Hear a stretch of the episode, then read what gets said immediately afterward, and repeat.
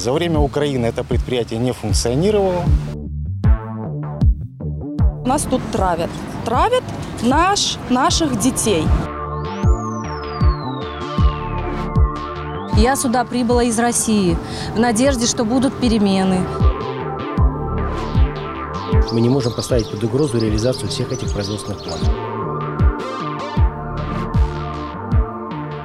Всем привет! Вы слушаете подкаст с дерзким названием «Слушай сюда», подкаст «Крым.Реалии», где каждую неделю мы встречаемся с нашими авторами, чтобы обсудить самые важные, самые значимые крымские темы. Меня зовут Настя Бабкова, и сегодня со мной в студии Дмитрий Евчин. Дима, привет! Привет, Настя! Будем мы говорить о материале Димы, о поселке Ленина в Крыму, который вот уже начали называть вторым армянском, и о экологической ситуации в Ленино. Но прежде чем мы начнем, уже по доброй сложившейся традиции небольшая вводная информация для наших слушателей. Если вы вдруг только вот сейчас о нас узнали и где-то там встретили наш подкаст в сети и не знаете, куда же идти дальше, чтобы подписаться и знать еще больше о Крыме и знать обо всем, что там происходит, то я вам расскажу, что наш подкаст можно слушать на SoundCloud, в Apple Podcast и в Castbox, на сайте Крым.Реалии. А для тех, кто хочет нас не только слышать, но еще и видеть, у нас есть YouTube-канал, называется «Подкасты Крым.Реалии». Находите нас в поиске, подписывайтесь и обязательно пишите в комментариях, что вы думаете, что вам нравится, что вам не нравится, о чем бы вы хотели узнать, с кем бы вы хотели, чтобы мы пообщались и какую тему обсудили. Мы это все читаем, потому что нам это действительно интересно. Ну а сейчас давайте уже поговорим о ситуации в Ленино. Дима, расскажи, в чем, в чем там вообще проблема? В Ленино задыхаются люди от смрада и противного запаха, и все э, жалуются. Э, туда приезжали э, крымские журналисты, и даже вся эта история попала на крымские телеканалы. Что, кстати, нужно заметить, да. Удивительное явление, когда да. какая-то проблематика освещается в крымских местных да, СМИ. Да, куда-то проникает. Вот это проникло. Потому что я так представляю, что массово в Ленино стали жаловаться на вот этот непри... неприятный едкий запах, который проникает в их квартиры.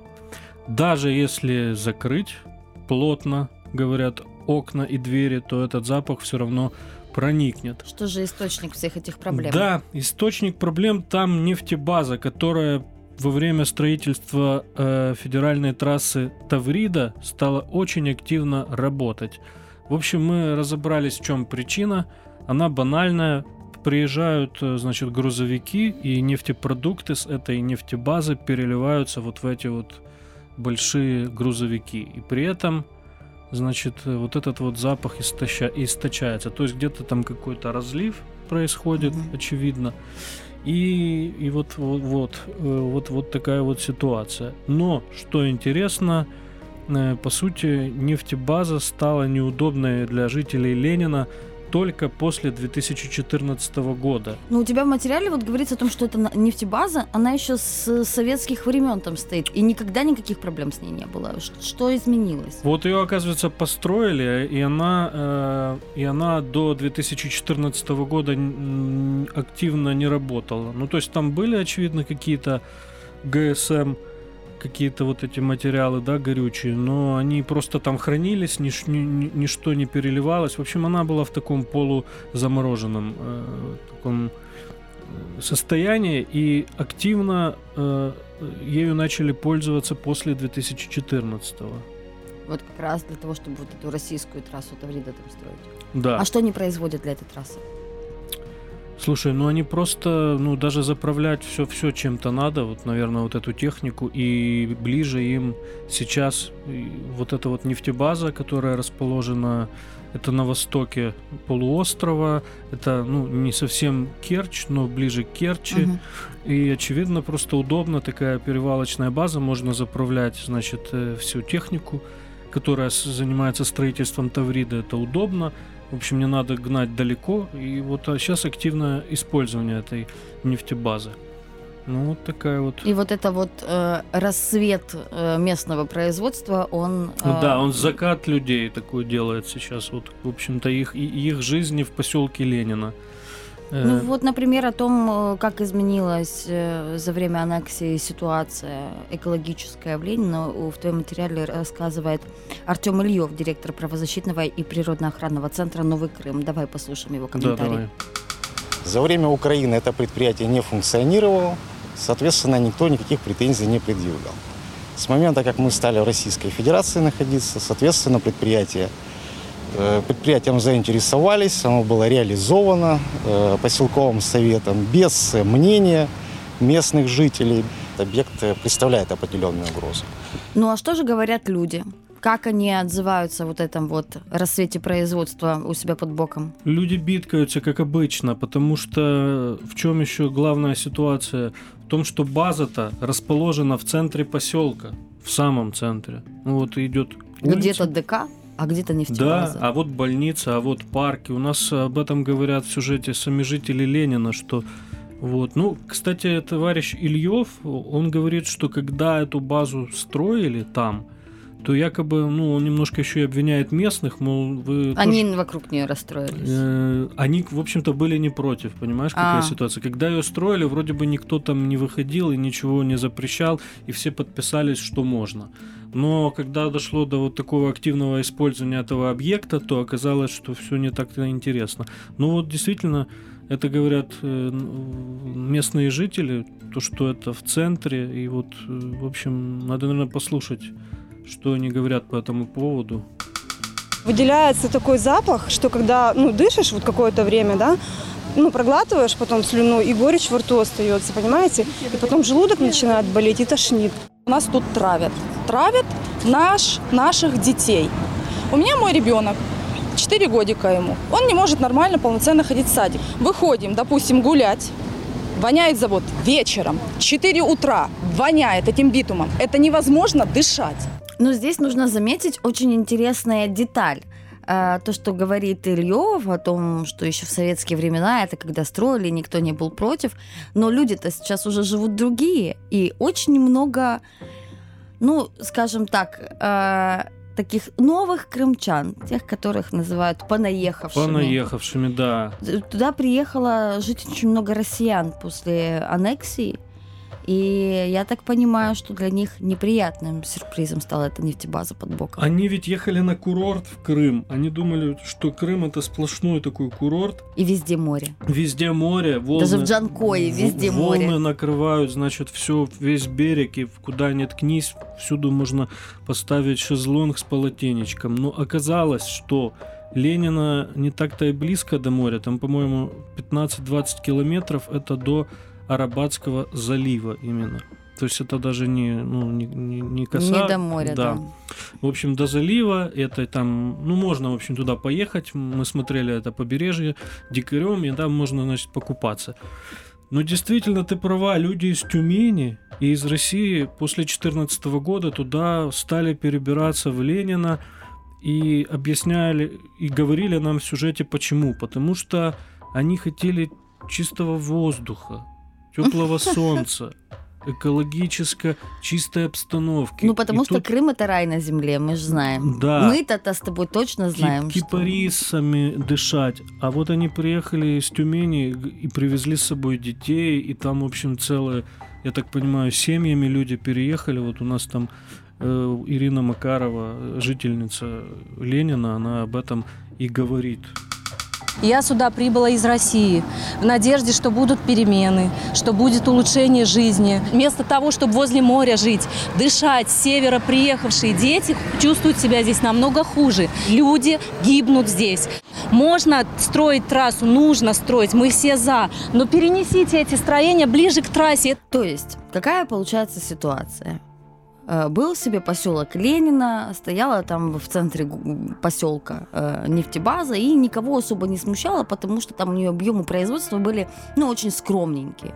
После российской аннексии Россия там организовала целый ряд больших инфраструктурных проектов, чтобы связать э, с э, Россией, собственно, э, Крымский полуостров. Угу. И среди них вот э, трасса Таврида, например, и это стало э, таким двигателем этого прогресса местного значения. Да, нефтебаза там, раскочегарилась. Да. Нефтебаза. Я думаю, что вот как раз кого-кого, а работников, там, руководство нефтебазы, эта вся ситуация устраивает, но она не устраивает местных жителей, потому да. что ну, наши корреспонденты крымские, когда вот туда ездили, у нас еще на сайте были некоторые материалы из Ленина. Вот мне наш корреспондент писал о том, что там реально очень сложно находиться.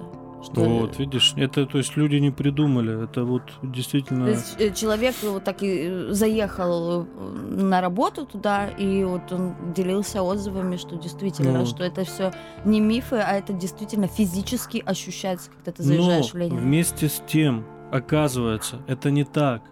Потому что э, они отправили, там такая есть какая-то активная группа в Ленина, угу. они отправили три письма в там Рос Потребнадзор и в экологические службы, и сказали, что приезжали экологи и брали замеры. И когда они в этот день приезжали, говорит, ветер подул в другую сторону от Ленина, и битумный запах нефтебазы, он ушел в другом направлении. И экологи приехали, говорят, мы, а мы взяли замеры, но мы не понимаем, у вас здесь такой рай на земле. И трижды им приходили ответы о том, что у вас, ленинцы, все хорошо. Ну, это одна из активисток рассказывает в твоем материале да. о, о, о вот этих отписках. Да. Мне пришло три письма с ответами, что экологическая обстановка в поселке в пределах нормы, никаких выбросов нету, нефтебаза расположена в пределах э, метра, метража тоже там, где нужно, нарушений никаких нету. А живу я непосредственно, ну, двести метров от нефтебазы, поверьте мне, это ужас какой-то, металлический привкус во рту, я кашляю, у меня аллергический кашель. Но то, что Ленина рай на земле, несмотря вот на все эти небольшие нюансы с точки зрения... Все было власти, заложено в названии поселка еще. Ты думаешь... Светлое будущее. Ну подожди, его же наверняка декоммунизировали. Я, правда, не знаю, какое у него сейчас должно быть актуальное... Сейчас? Кто же его декоммунизирует? Ну, у нас же по факту на бумаге декоммунизация произошла. Там какое-то другое уже название. Ну, все знают пока еще, пока декоммунизация Крыма только на бумаге, все знают именно как Ленина. И все Ленины остаются. По сути, Крым сейчас остается единственным местом в Украине, где себе спокойно стоят Ленины. Да, и есть поселки Ленина. Я уверена, что даже не один. И там живут ленинцы, да, да. Я уверена, что там возле ДК, или, может, прям возле нефтебазы обязательно стоит памятник Ленин. Памятник должен, да. И показывает на нефтебазу, наверное, вот так рукой. Да. Возможно, возможно. Кстати говоря, кстати говоря, я сейчас уже пользуюсь случаем, небольшой спойлер. Выпущу у нас в подкасте. Мы на сайте готовим шикарную просто игру под рабочим названием «Я узнаю его из тысячи», где мы собрали для вас Ленинов, памятники Ленину с разных уголков Крыма. Класс. И будем просить вас э, угадать, э, где же этот Ленин э, в Крыму находится. Поэтому следите э, на сайте Крым.Реалии. Скоро-скоро уже появится. Ну, давай вернемся уже, мы так к названиям, да, да. вернемся к нефтебазе. Ну, то есть то, что жителям, мягко говоря, э, неприятно, а тем еще, кто продал свои квартиры в России для того, чтобы переехать на рай, в рай на земле, а его там не оказалось, там вообще вдвойне неприятно. И власти И... как бы разводят руками. Да, да. Им стало еще в сто миллионов раз неприятней после того, как они узнали, что собственник базы – это москвич. Он... Так он тоже понаехавший? Да, он просто, я так понял, в какой-то момент стал собственником этой базы после две тысячи четырнадцатого. И мы смотрели все российские реестры, и оказалось, что... Кроме этого, у него там еще есть, по-моему, пять компаний ему принадлежат, и все они, кроме вот этой, все они в Москве сосредоточены, и одна, по-моему, в Московской области. И только вот эта, которая портит воздух, она находится в Крыму. И у него был комментарий, правда, устный крымским журналистам, где он сказал, что, мол, ребята, ребята, не, не, не выдумывайте, что вот мне здесь, когда я приезжаю из Москвы, иногда. Мне здесь хорошо и свежо. И здесь не, ну, ничего вообще не может быть. Поэтому вот такая вот ситуация. Получается, что даже этих людей, которые переехали в Крым из Тюмени, привезли своих детей для того, чтобы, в общем-то, улучшить свое здоровье и попасть в рай на земле, их причем тут еще человек из Москвы их отравляет. Вот как-то так. Блин, но я все равно не могу перестать об этом думать. Это так интересно, когда люди из России э, продают свое жилье, едут в да. типа наш Крым, как они считают, и раем на земле определили Ленина. Я знаю из твоего же материала, что э, крымский депутат, э, который был э, избран на вот этих вот якобы выборах в Госдуму России, Константин Бахарев, э, он э, заступился за крымчан, и это по сути... Нет, в том-то и дело, Настя, я тебе поправлю, прости, пожалуйста, но ситуация следующая. Они говорят этому крымскому депутату Госдумы: депутат Бахарев, помоги нам, спаси нас. А, то есть они к нему обращаются спаси, как крымчане. Да, ты должен как бы ну, повлиять на эту ситуацию. И он приехал в Крым, угу. он вдохнул, в общем, этот воздух. И все, как бы, я так понял, ожидали ну, какого-то там такого уверенного шага, что нефтебазу закроют, а получилось, если его послушать, он сказал: нет, вы что, мы должны как бы придерживаться всех экологических норм, это да, но мы же не можем даже подумать о том, что мы можем как-то притормозить строительство самой Тавриды, это невозможно. Такой вслух нельзя в Крыму да, говорить. Ты давай что? Послушаем внимательно, он так, конечно, зашел издалека, но в итоге все скатилось именно к этой мысли.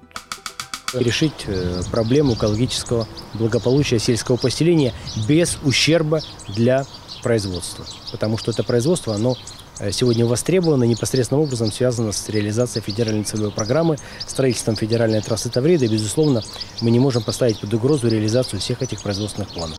То есть у Бахарева получается как, что э, нет, вы, конечно, не параноики, проблема есть, да, и, конечно, и обязательно да. ее нужно решить, но...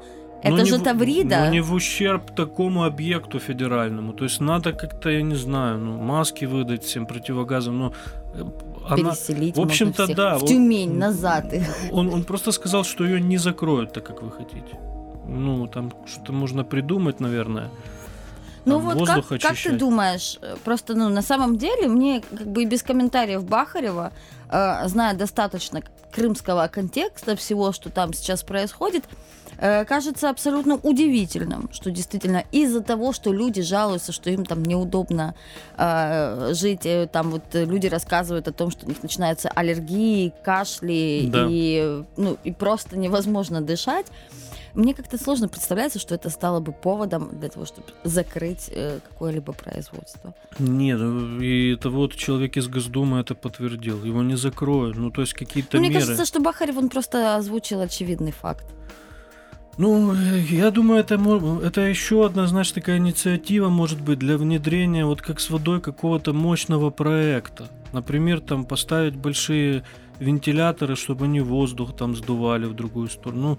Да, и потом, значит, соседние села и ну, соседние поселки, вот где, оно, да. куда эти вентиляторы да. дуют, это будут уже... Это как сотряснение морской воды, там, ну, это вот смотри, эти все истории, фантастические проекты, значит, которые... дарю э, идею крымским ученым. Берем в Ленина, ставим, там же, ну, недалеко до моря на самом деле, не, там же недалеко нет, дуть. Почти значит, рай. Ставим... А вот эти вот э, какие-то огромные вентиляторы, ветряки ставим и раздуваем вот этот битум подальше. Там соседние села еще будут как бы страдать. Возле них тоже ставим вентиляторы. Э, и гоним этот весь, да, воздух да, в дальше. Россию. О. Вот. Э, значит, гоним весь этот воздух, а э, этими ветряками э, можно добывать электричество. Да? Как бы, и вот сразу две цел, проблемы цел, решены. Целый бизнес-план, да. Так. А единственное, конечно, обидно, что людям не смешно, как оказывается, и действительно, как ты говоришь, не, на самом... про- проблема, да, очень серьезная. И то, что они понимают сейчас, что она никак не решится, вот. Вот это, наверное, мне кажется... Печаль, конечно. Конечно, мы здесь... У нас прекрасно пахнет в студии, и у нас прекрасный вообще воздух в Киеве. Трудно вообще вообразить, как это жить в постоянной воне да, на самом да. деле. И твои дети. И вот я думаю, всем. Да, что людям на самом деле там очень несладко, а самое грустное как раз то, что А, никакого просвета нет на то, что это может решиться. Ну, единственное, но может сколько... как-то ну... ее усовершенствуют. Знаешь, этот перелив, он не будет... Ну... Я человек из Запорожья. Я тебе могу а. сразу сказать, что вот эти старые советские технологии, их усовершенствовать нереально. Для дочеловеческих каких-то норм практически нереально. Это ну, может, этот перелив будет заново. Какой-то герметичный, знаешь, там оно не будет там... Ну, может. Ну, вот это единственное. Ну, пока... Пока, да, это, ну, еще, наверное, нельзя назвать Армянском два, но то, что там людям жить невозможно, это факт. Ну, может быть, достроят эту когда-то Тавриду? Да, кстати, да, вот, вот, вот, может, со строительством, да, пропадет необходимость в использовании этой нефтебазы, и она, как и до две тысячи четырнадцатого, будет себе там такая зарезервированная, ну, законсервированная себе там стоять, и все. Вот это единственное, наверное, наиболее, да, реальное. Что оно вернется, да, как бы к тем э, нетравматичным масштабам, да, да, как да. было раньше. Когда там будут раз в год что-то подгружать и все, и это. Ну вот, в общем, это из, из, из этой истории денег нет, но вы вот это подождите, потерпите. Вот. То есть потерпите пока трассу. Да, а пока ее не... вообще как?